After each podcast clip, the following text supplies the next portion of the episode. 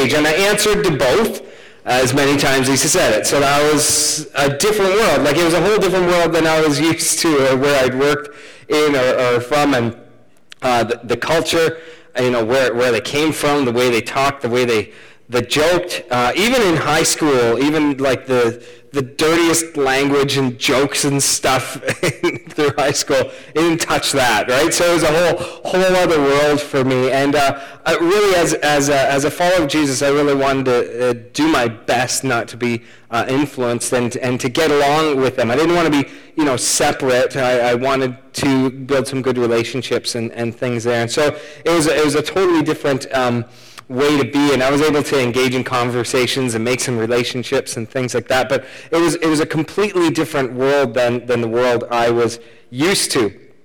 And I, I learned one thing from that, uh, mainly that how we live for Jesus in a world that wants nothing to do with Jesus actually matters, right? So how we live for Jesus in a world that wants nothing to do with Jesus matters. And that's actually why we're moving into the book of Daniel because uh, the tribe of Judah, or the southern kingdom, half of uh, the Israelite people, uh, once the kingdoms were split, later on in, in the Old Testament, uh, was eventually judged by God. They had disobeyed him so much, and God warned them and warned them and warned them that he did what he did not want to do and allowed them to be captured, conquered, and taken away to a foreign land. And so I felt very much like I was in a foreign land when I was working there. And so Judah, the Hebrews, the Israelites, they were in a foreign land under King Nebuchadnezzar in Babylon. And they uh, had to figure out how to live in this place. And in case you didn't notice, we are living in a sort of Babylon. Though we, as followers of Jesus, haven't been conquered and taken away from our homeland and culture, we've grown up here. But we have a very different culture. There's a very different worldview at work around us. And so, looking to 2,600 years ago, uh, what God wrote then through, through Daniel, what God did in Daniel's life actually matters now. Because they were going through the same things then. And so, what was fresh and what was meaningful then actually can be fresh and meaningful today. And I hope through this series of Daniel, as we look at him and his three friends and how they behaved and what they believed and what God did through them in that culture and in that time, that we can apply that in our lives because we're no different than them. Some of the details have changed, but uh, you know, we, we need to understand that Daniel and his three friends, they were just thrown into a completely different culture. One of the authors I read says this They lived in a world set against them and somehow managed to maintain their distinctiveness. These men stand out in a crowd. They held on to their faith in God despite the temptation and persecutions of the world they lived in that was thrust upon them. And despite the fact that triumph sometimes eluded them, these men modeled the life of faith and become a source of great encouragement and inspiration for those who struggle with the same problems after them. And so we're going to be looking at uh, Daniel chapters 1 through 6. The book is divided in two. The first half, mainly narrative or story. It's pretty easy to understand. The second half is mainly prophecy, and we're not going to get into that. So if you're a bit of a prophecy buff, I don't mean to disappoint you. At some time, we'll get into prophecy and things. Um, but for this series, we're going to be primarily looking at how Daniel lived in the midst of this culture. Now, you may not have a factory to go to. Maybe you do. Um, but you have a life, and so you have groups of friends, or you have a work situation, a home situation, a school situation. Maybe you've got a group online or some stuff in person where when you're there, it feels like there's very much a pull to get you to be and do someone other than who you are in Christ. And if that's the case, which I think that's the case for all of us, we all have some situation, some area where it would be easier just to kind of be like everybody else rather than be who we are in Christ. We all have that situation. And so understanding that that's exactly what Daniel was dealing with can help us understand how this book how this book from the Old Testament that talks about events from like 2,600 years ago can actually help us.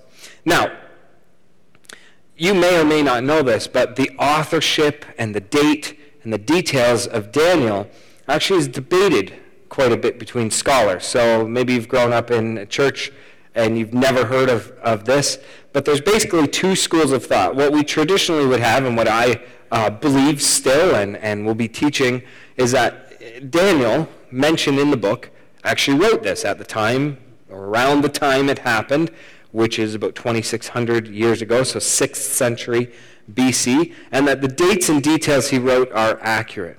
But there's another school of thought um, that says something different. Because this school of thought, you know, there, there are parts of Daniel that are written in the first person. And there's prophecies he makes that no one could have possibly known, and they come exactly true as you look back through history, and some that haven't happened yet. And so this school of thought who doesn't believe that Daniel wrote it at that time, it's for those precise reasons. So there's first person narrative, like I, Daniel, but there's also pieces that say it's third person, speaking of Daniel.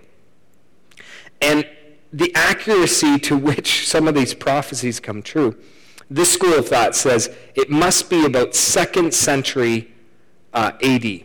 So, so sometime in the second century, someone wrote it on behalf of Daniel. Some, some Jewish person attributed it to Daniel. Because how else could you know that all these things come true? Also, the book is written uh, in both Aramaic and Hebrew. And so they spoke Aramaic in, in and around Israel and through Rome and the, and, and the Greek culture in the first, second century BC. And so, you know, the thought is, well, why would there be some Aramaic in there? And the dating of the kings who reigned and ruled in Babylon, they're a bit different in certain historical accounts than they are in the biblical ones. So what do we do with all, all this kind of stuff?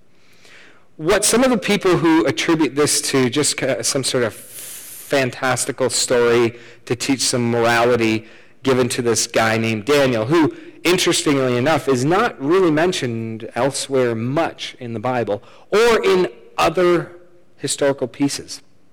We don't find him all that much, like some other biblical characters are mentioned throughout the, the Bible and in other books of history.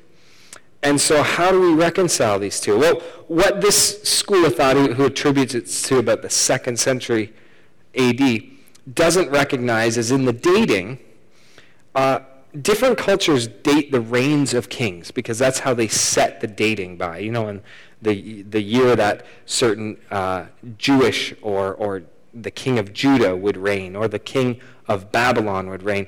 And they look at the years. And some cultures attribute the start of a king's reign to the start of the year. And if you know anything about history, different cultures have different years, right? So, uh, different calendars. I just had a conversation with someone this morning about why uh, Orthodox um, Christians celebrate Easter today and why we celebrate it last week, and different calendars. Different cultures have different calendars. So if you set the reign of a king to start at the beginning of your calendar, but your calendar is different than another culture or period of history, it's going to be different. Some cultures set the beginning of a reign of a king as soon as they ascend to the throne.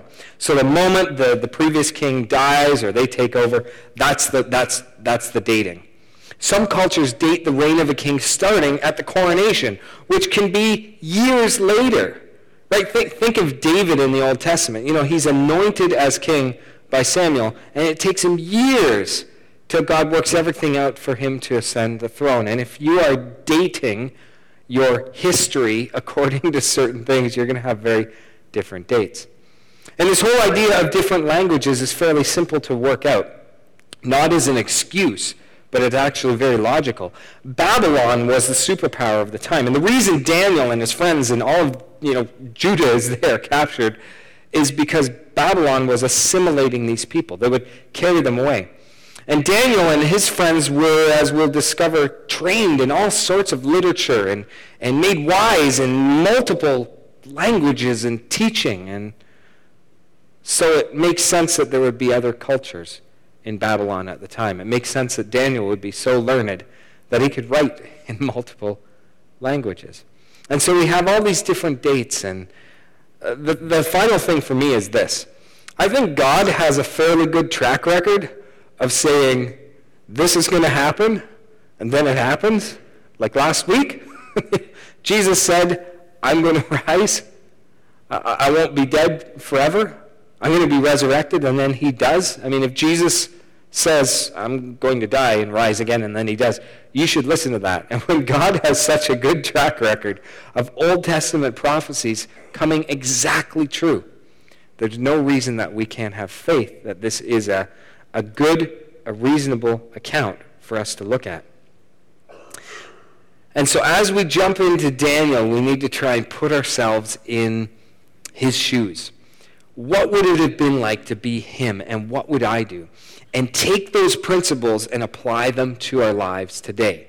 So in my factory, or in my Babylon, or in my group, in my life, in those areas where I'm being pulled away from who I am in Christ and being wooed into being something else, how do I respond like Daniel? So this morning, if you have your Bibles with you, that's going to be pretty handy. If not, you can follow on the screen uh, at home and here. We're going to actually read through the whole first chapter of Daniel.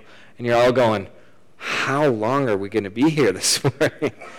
it's okay. I could either, I have a choice to either tell the story or let Daniel tell it. I think he does a better job. So Daniel chapter 1, beginning at verse 1, we're going to divide it up as we go so uh, you, you don't check out and get confused. I would too. During the third year of King Jehoiakim's reign, see how the dating is already off? Third year of his reign, according to Jewish custom. In Judah, King Nebuchadnezzar of Babylon came into Jerusalem and besieged it. The Lord gave him victory over King Jehoiakim of Judah and permitted him to take some of the sacred objects from the temple of God. So Nebuchadnezzar took them back to the land of Babylon and placed them in the treasure house of his God. So what King Nebuchadnezzar does under permission of God, it's not like Nebuchadnezzar sought God out and said, Can I do this? God just allowed him to do that because he was judging and disciplining his people. And if you look at the biblical narrative, several times in Old and New Testament, God says, It's actually because of my love that you're disciplined. I, I discipline those I love to bring them back on course to be in close relationship with me. And so God does the thing he doesn't want to do as a last resort, sends them away from their promised land so their hearts might turn towards him, they might follow him again. And what King Nebuchadnezzar does is uh, terrible and genius at the same time. Because he, he didn't do what the Egyptians did in enslaving the Israelite people, where they had to guard them, watch over them, have an iron hand. In fact, the New Testament setting, the reason why on Palm Sunday the people were shouting Hosanna. Most of those people would have wanted Jesus to come and save now as a ruler and reigner in that time to restore Israel and kick Rome out, right?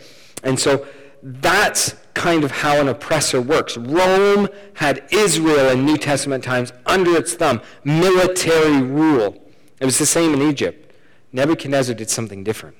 So he started with their sacred objects, their religion.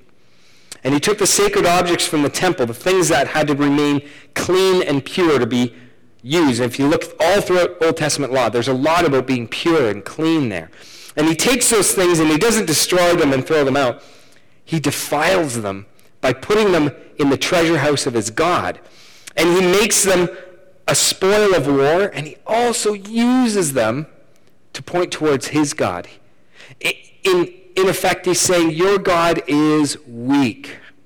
So I'm taking all that stuff that you think is so important to you and your worship of him, and we're just going to pack it away in this treasure house, in this storehouse. It's mine now because my God is better. That's a lot more devious than simply burning the temple to the ground and being done with it. It does something psychological to the people, but he doesn't end there. So he defiles their objects and turns them to something for his gods. But he does the same with the people. Have a look. Verse 3. then, the, the, then the king ordered Ashpenaz, the chief of staff, to bring to the palace some of the young men of Judah's royal family and other noble families who had been brought to Babylon as captives. Select only strong, healthy, and good-looking young men, he said Make sure they're all well versed in every branch of learning and are gifted with knowledge and good judgment and are suited to serve in the royal palace. Train these young men in the language and literature of Babylon. The king assigned them a daily ration of food and wine from his own kitchens.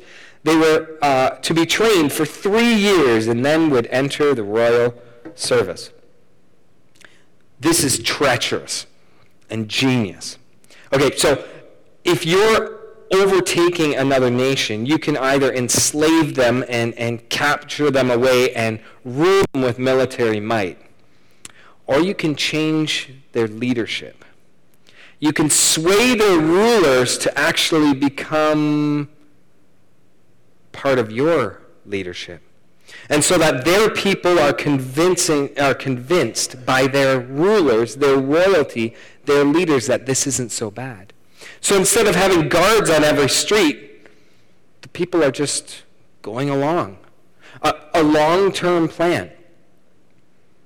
It's, it's, much, it's much wiser to have your captives believe they're not captives at all. And so one of the authors I read said there seems to be a four-stage plan for Nebuchadnezzar. And he gets the rulers, not, not the current ones, but the up and coming ones. And not just the up and coming royal family to be brought into his palace, his home, and to rule with him under his rule, but to rule the people. He gets the best ones. The best looking, so the ones that people would more naturally follow. The smartest, the wisest, who would make good decisions, because he doesn't want his rule and his reign ruined by a bunch of people who aren't, you know, skilled. And so there seems to be this four-stage plan. First, he chooses the best and the brightest. Okay, so he brings them and goes about a training plan, which is stage two. He trains them to master the Babylonian culture, literature, and religion, so that over the three years they would start to turn. They would deeply understand where they were living and who they were living among, and in fact become Babylonian themselves. The third one is he gave them honor and position. So he didn't just put them in some little training camp and say, learn this and do this. He welcomes them in with open arms. So I'd imagine when they first got there, they'd be very angry, questioning God, maybe ready to turn from him, questioning themselves. You know, who, who are we? Why, why did this happen? Wanting to, to fight wanting to flee but knowing they couldn't, feeling very helpless and powerless.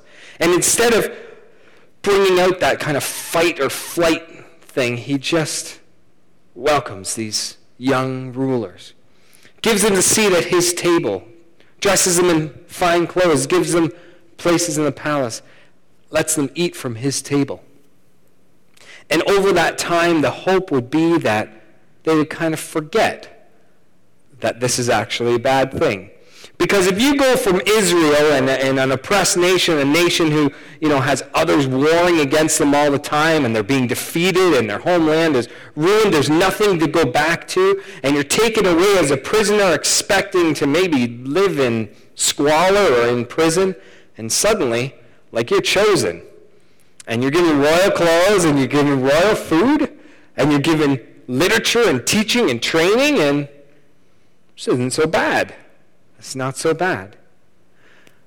But the fourth thing, and the end result is actually the most devious.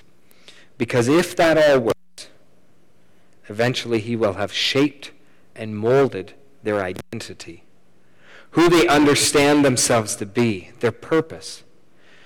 Because if you have to make someone behave in a certain way, that's difficult but doable. If you have to make someone believe a certain way, it's difficult, but eventually over time, possibly doable. But if you change someone's opinion of their identity and how they view their life, though captive, royalty, it's better here.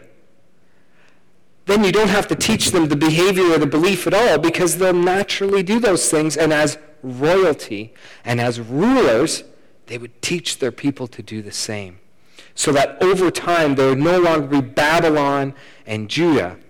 They'd all be Babylonians. And Nebuchadnezzar would build his kingdom from the inside out.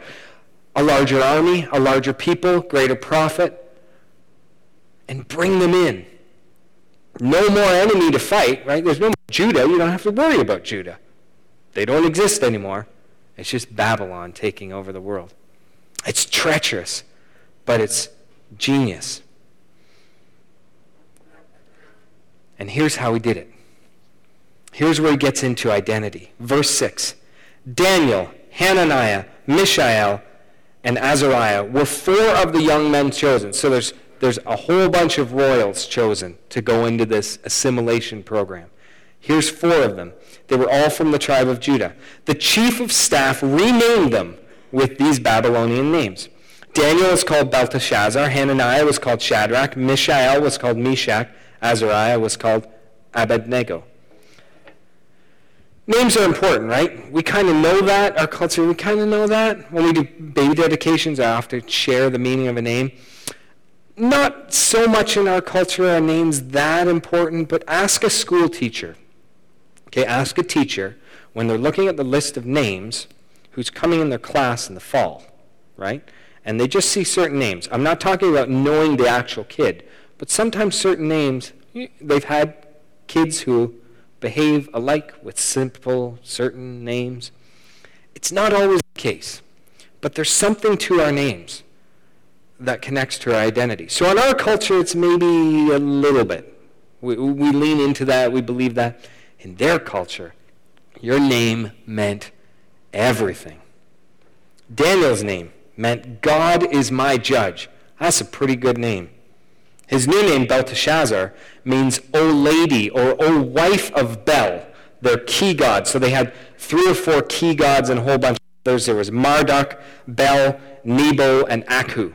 And so now his name means O Wife of Bel, protect the king. It's not a great name. Hananiah means Yahweh, the one true God, is gracious. What a wonderful name. His new name, Shadrach, means I am very fearful of God, and God being um, one of their gods, probably Aku, the moon god they worshipped. Mishael, his name's really cool. It, it means who is like our God, but it's actually better than that. It means who is like what God is. Like, uh, God is so different than anyone or anything else. Who or what is like what God is? I can't even tell you what God is. He's so amazing. Who's like that? What a great name. New name, Meshach, uh, Meshach. I am of little account. Like, how demeaning, right? There's a possible second meaning as they look back. It means, who is like Aku? So they turn, turn his name directly to a Babylonian god. And finally, Azariah. His new name is Abednego. His name means Yahweh is a helper. That's Azariah. But Abednego means servant of the shining one, meaning servant of the god Nebo. And so their names all pointed towards the one true God and their meaning and their purpose in following him and being part of a nation who did that. And their new names pointed towards being part of Babylon and serving these gods. Nebuchadnezzar was not content with just trying to get them to behave differently in this new land. He wanted to change their very identity so that of their own nature they begin to live like Babylonians and not servants of the Most High God. Now, God does this too. If you remember back, you may know uh, Abraham was originally Abram. Abram means exalted father. Abraham means father of many. Abraham's grand oh, there we go. Jacob uh, meant heel or deceiver. Not a great name. So God changes it to Israel, which means God fights for. And in the New Testament, Jesus takes one of his disciples named Simon and names him Cephas or Peter, depending if you're speaking Aramaic or, or Greek. And it means rock. And he says, On this rock, on, on who you are and how you lead, I'll build this new movement, this church, this movement of followers. He literally was trying to change the purpose of their life. Jesus was, God was, and Nebuchadnezzar was doing the same in a negative way. It's much easier to control someone if they believe they are someone else. If they take the identity they have been, throw that away and become something new. That's actually the truth of the gospel. that in our sinful nature, who we believe we are, and how sin has marred and been caked on us like many layers, and who we believe we are before Christ, the process of being made new in him means that the core of who we are, who he's made us to be, knit us, Psalm 139 says, in our mother's womb, designed us for a purpose and plan before the foundation of the earth. God knows who we truly are the moment of belief, that becomes a truth and reality. And part of growing in Jesus is stripping off all these other things that have told us who we are apart from Christ and living in our true identity in Him. Nebuchadnezzar's trying to do something different. And so he's got them in Babylon, not just to make them captives, but to change their very identity. You know we're in a, like Babylon, right? our culture we may not have been carried away from, but there's a ruler not named King Nebuchadnezzar, is named Satan. And, and the New Testament says he's the prince of the air. And in some way he has dominion over the earth. And God allows him to do that. And there are things in our culture, and there are people in our culture who intentionally or unintentionally are leading people away from God. And there's nothing more that this kingdom and this king, Satan, would love more than for followers of Jesus to misunderstand their identity. There's nothing better for people in our culture, in our society, to gain an identity somewhere other than the one who created them. It can come from behavior, it can come from desires inside, it can come from all sorts of beliefs things you're told, things you see in society. From the moment we wake up to the moment we go to bed, there is a plan in place to shape and change our identity, to pull us away from who we are in Christ and who He knows us to be. Whether or not you've decided to follow Him or not, He knows who you are. He's planned you. And there's a pull away from that so that you forget that or never discover that and live different. You know, when I was a uh, youth pastor, it was typical to do like the youth pastory talks, right?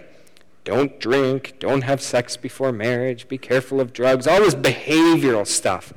And then that didn't always really work because like Christianity is not a religion and it's not about behavior modification.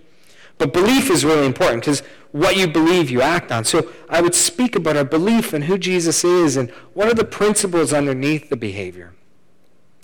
But this insidious plan that we are really living in in our culture, in our time, to impact the very identity of someone, who you think you are, doesn't have to touch belief or behavior before changing a person. And belief and behavior just kind of naturally flow from that. And if you believe you are someone you are not, you're going to behave and believe very differently. And so we're in a battle, Babylon. But here's the most important verse in chapter 1. We'll take it in two parts. But Daniel was determined not to defile himself by eating the food and wine given to them by the king. But Daniel was determined. He was determined in his heart. Now let me bust a little myth here. This has nothing to do with being a vegetarian. We cannot take something today and read it back in. There's nothing wrong with being a vegetarian. In fact, in the New Testament, God had to, you know, convict Peter who wouldn't eat certain things. It's all good. You like meat? Eat up. You want to be a vegetarian? Have at it. Doesn't matter.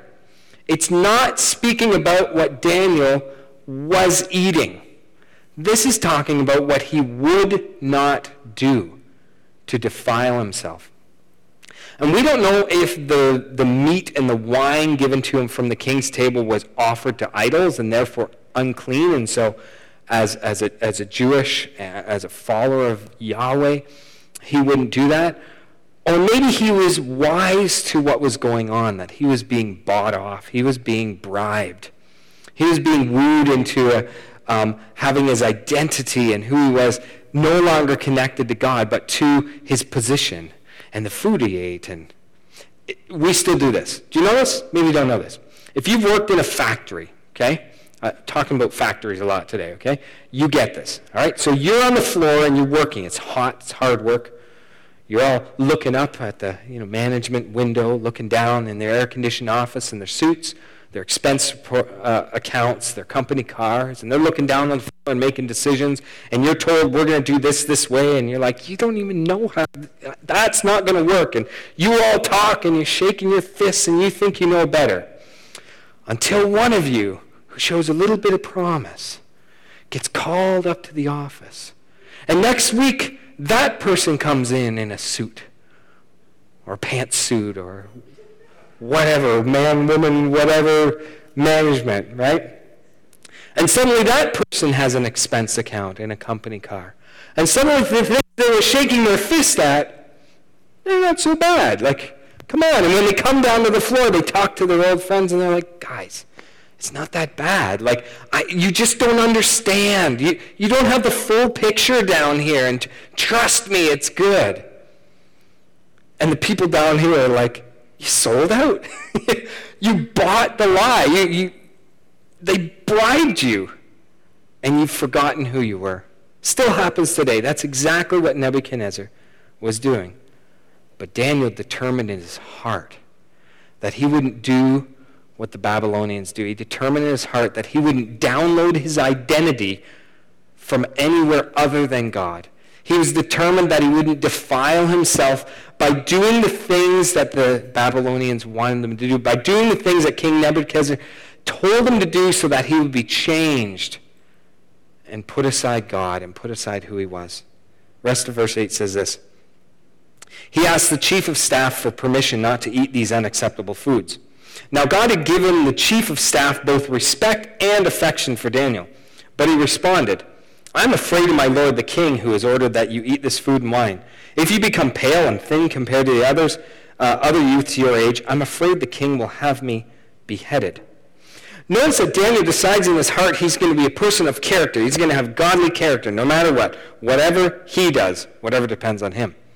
But there's an important part to that that we see here because he determines in his heart he's going to be a person of character and how he relates to others too.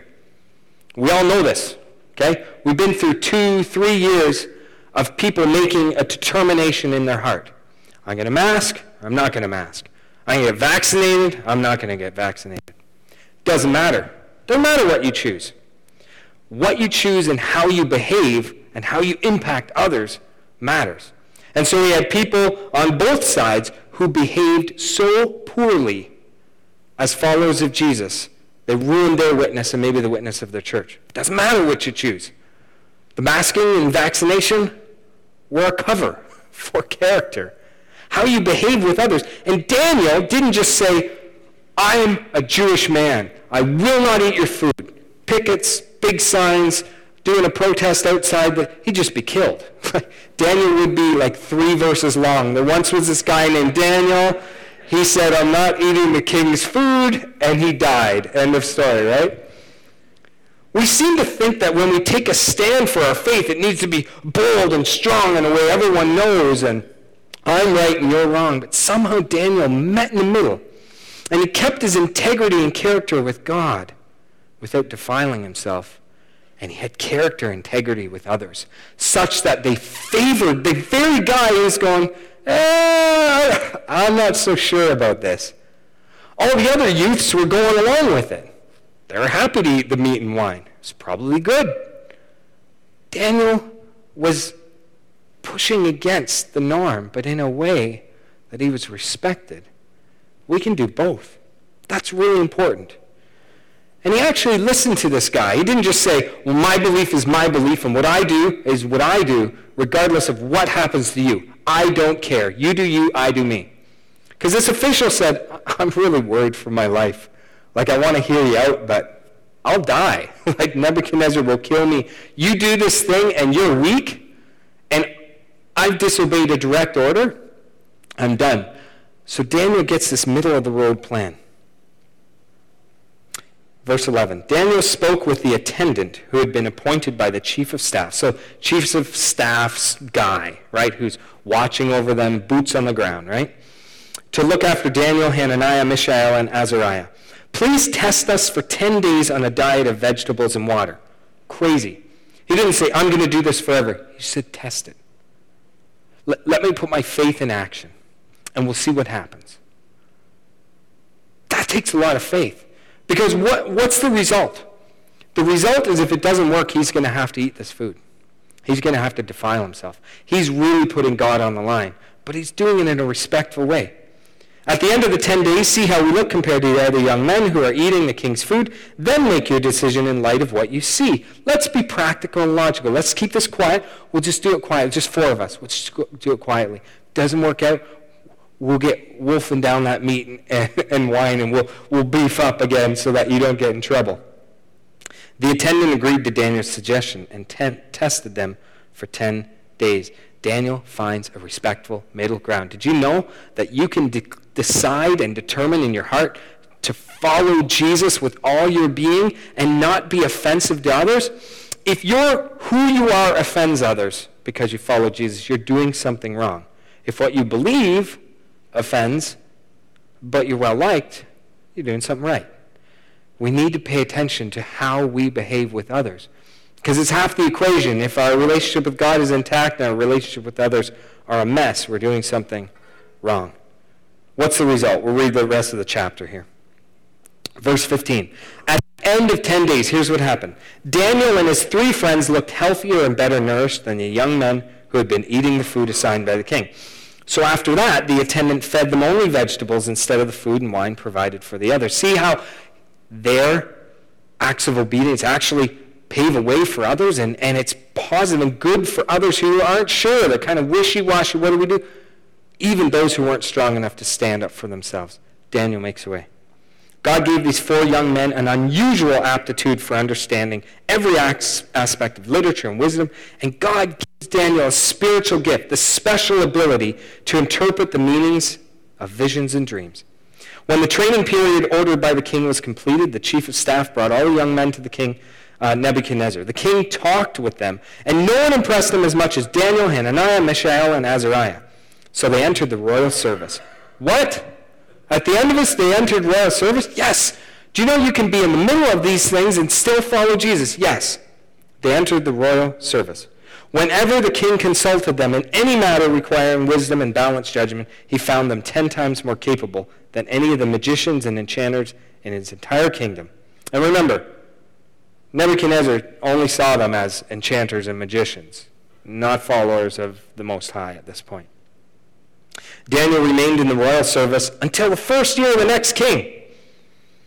Daniel has such integrity and such character, he just keeps doing what God calls him to do. He doesn't defile himself, doesn't throw away his faith, doesn't become like everyone else, doesn't understand himself in light of someone else's view, a sinful desire, anything. But he doesn't offend. And he's able to live in the middle of that culture. He determined in his heart to do what was right. He determined in his heart to depend on God. He determined in his heart not to defile himself. He determined in his heart to download his identity from God and nowhere else. And he determined in his heart to do and be the same person in private as he was in public. And God blessed them. God gave him spiritual ability. All four of those guys, blessing and honor with a pagan king. It's, that's crazy. Here's what I want you to realize when you're in the middle of a post Christian culture, you have the choice to be changed or to be change. When you're in the middle of a post Christian culture, and we're post Christian, right? We're built on Judeo Christian values and our laws and legal system. We want all that morality. We want none of God. And so as soon as you take God away, whoo, everything goes, right? But we're built on that, but we don't do that anymore. We are more like Europe than we are America. Did you know that? And so we are very much post Christian. But you can be in a post Christian culture and still have the choice to be changed by it or be change. Where you end up depends on the direction you're heading. Daniel decided, he determined in his heart. That word determined means to set your face towards. We hear this in the New Testament. When everyone's saying, Jesus, don't go to Jerusalem, you'll be killed, it says he had his face set towards Jerusalem. He was determined. You couldn't swim. Daniel was determined, whatever it took, to not defile himself, to stay true to God, but to do it in a way that was like Jesus. You can follow Jesus, big surprise, and be like him. You don't have to be a jerk to take a stand in our culture. You don't have to go online and abuse and offend others with strong language because you're afraid to say it in person. We can actually be like Jesus and be like Jesus. You have the choice. You have the choice to be changed or be changed. Who will you be? Who won't you? What will you do? What won't you? What will you believe? Won't you? Who are you? And who are you not? You know, I wasn't always as strong as I wanted at that factory, but I certainly didn't do things that undercut my witness. You know, being a like a 19-year-old and stuff, sometimes I got angry or sometimes, you know, but man, I learned a lot there. And God blessed me richly. I determined in my heart to learn to work hard, something I hadn't really done before. And so I would stay late and arrive early. I was given lots of overtime, extra responsibility, put on a second shift that they wouldn't put any other student on, and I was asked back for a second summer. God blessed my efforts not to be like others. Not everyone was a slacker, but there was enough. And I determined not to be that. Not to be better than, just because that's who I wanted to be. I determined not to be swayed or turned. And so during my lunch break, sometimes I'd read a small Bible or a devotional or a book I was for my summer courses, and I got to talk about my faith. We had the Billy Graham uh, big rally thing in town that fall, and so I was going through all sorts of training, and I, I took some people through steps to peace with God, and uh, not a lot, but enough. It was interesting to have debates and talk because all they wanted to do was see me crack, right? Like they would, they would tell jokes and things just to see my reaction and, and try and get me to go along with that. I always got invited. We'd, we'd let off at noon on Friday, and I would regularly get invited to the bar and the strip club because that's what they do on Friday afternoons. And I couldn't figure out why I'd do that. And having interesting conversations because it's a, well, my wife or my girlfriend and I, we have this agreement that we can check out the menu as long as we don't sample it. And I'm like, but, but, so talking about different worldview and, and different way of being, I, I was just married not even a year. And it was great. But, but the thing that I remember most about God honoring what I had determined in my heart in the middle of a, a, totally different foreign culture was that floor supervisor who called me Bernie or that other expletive. Is over time, we developed a, a, a friendship. And he really kind of, I think, had a soft spot towards me, although he yelled at me lots. But I got to know a little bit about why he had so much pain in his life and why he didn't really want to know anything about God. And there was significant, reasonable pain in his past as he shared with me. And I remember offering, I remember right where I was standing on the floor and the paint line in the middle of a hot afternoon, just offering to pray for him. And I thought he was going to rip my head off. And he just said, like, no one's ever offered to do that. He was receptive. And it wasn't me, but because of what I determined in my heart. I, I hope a seed was planted some way, somehow. I didn't see a lot of fruit, but I definitely learned how the choices we make in our hearts to be determined not to be defiled, to be determined to stay who we are in Christ, rather than be changed, can actually be change. You can bring change around you. Doesn't matter your school, work setting, family, neighbors, sports team, doesn't matter what you've been involved in or what you're, you know, possibly getting involved in now. You can determine in your heart and see that. And if there's anything we learn from Daniel, it's this. Because in this situation, it works out great for Daniel. But in a few weeks, we're going to be in the middle of a furnace and in the middle of a lion's den where Daniel and his friends are doing the same thing, same character, and it doesn't work out. And we're going to be tempted to think, man, it ain't worth it. God must not be with me. But the truth that we learn here in chapter 1, this but Daniel determined in his heart, is I think one of the most important lessons we can. And I encourage you as you consider your walk with Jesus, or maybe you're not even following him yet, Think about that first. Determine in your heart what direction you will go. Determine in your heart whose you are. Determine in your heart who you believe you are and what source you gain that from. And it will dramatically change the outcome. We can be like Jesus in a culture that wants nothing to do with Jesus without offense, without ruining our witness, and without defiling ourselves. And I believe that to be a truth I've lived, and I hope you do too. Would you stand with me as we pray? God, thanks that we have a choice uh, to, to be changed or to be changed. I pray that we would be like these four young men who stood head and shoulders above all the others who followed you, uh, but were swayed and changed and didn't stand against the culture, who were willing to let others tell them who they were rather than discover their identity or stay to their identity in you. Father, I pray that we would be a people of both grace and truth. We would be a people who determines in our heart that we are yours. But in that determination, Uh, don't take a stand so much for our faith that it so brutally offends others and undercut our witness that we have nothing more to share.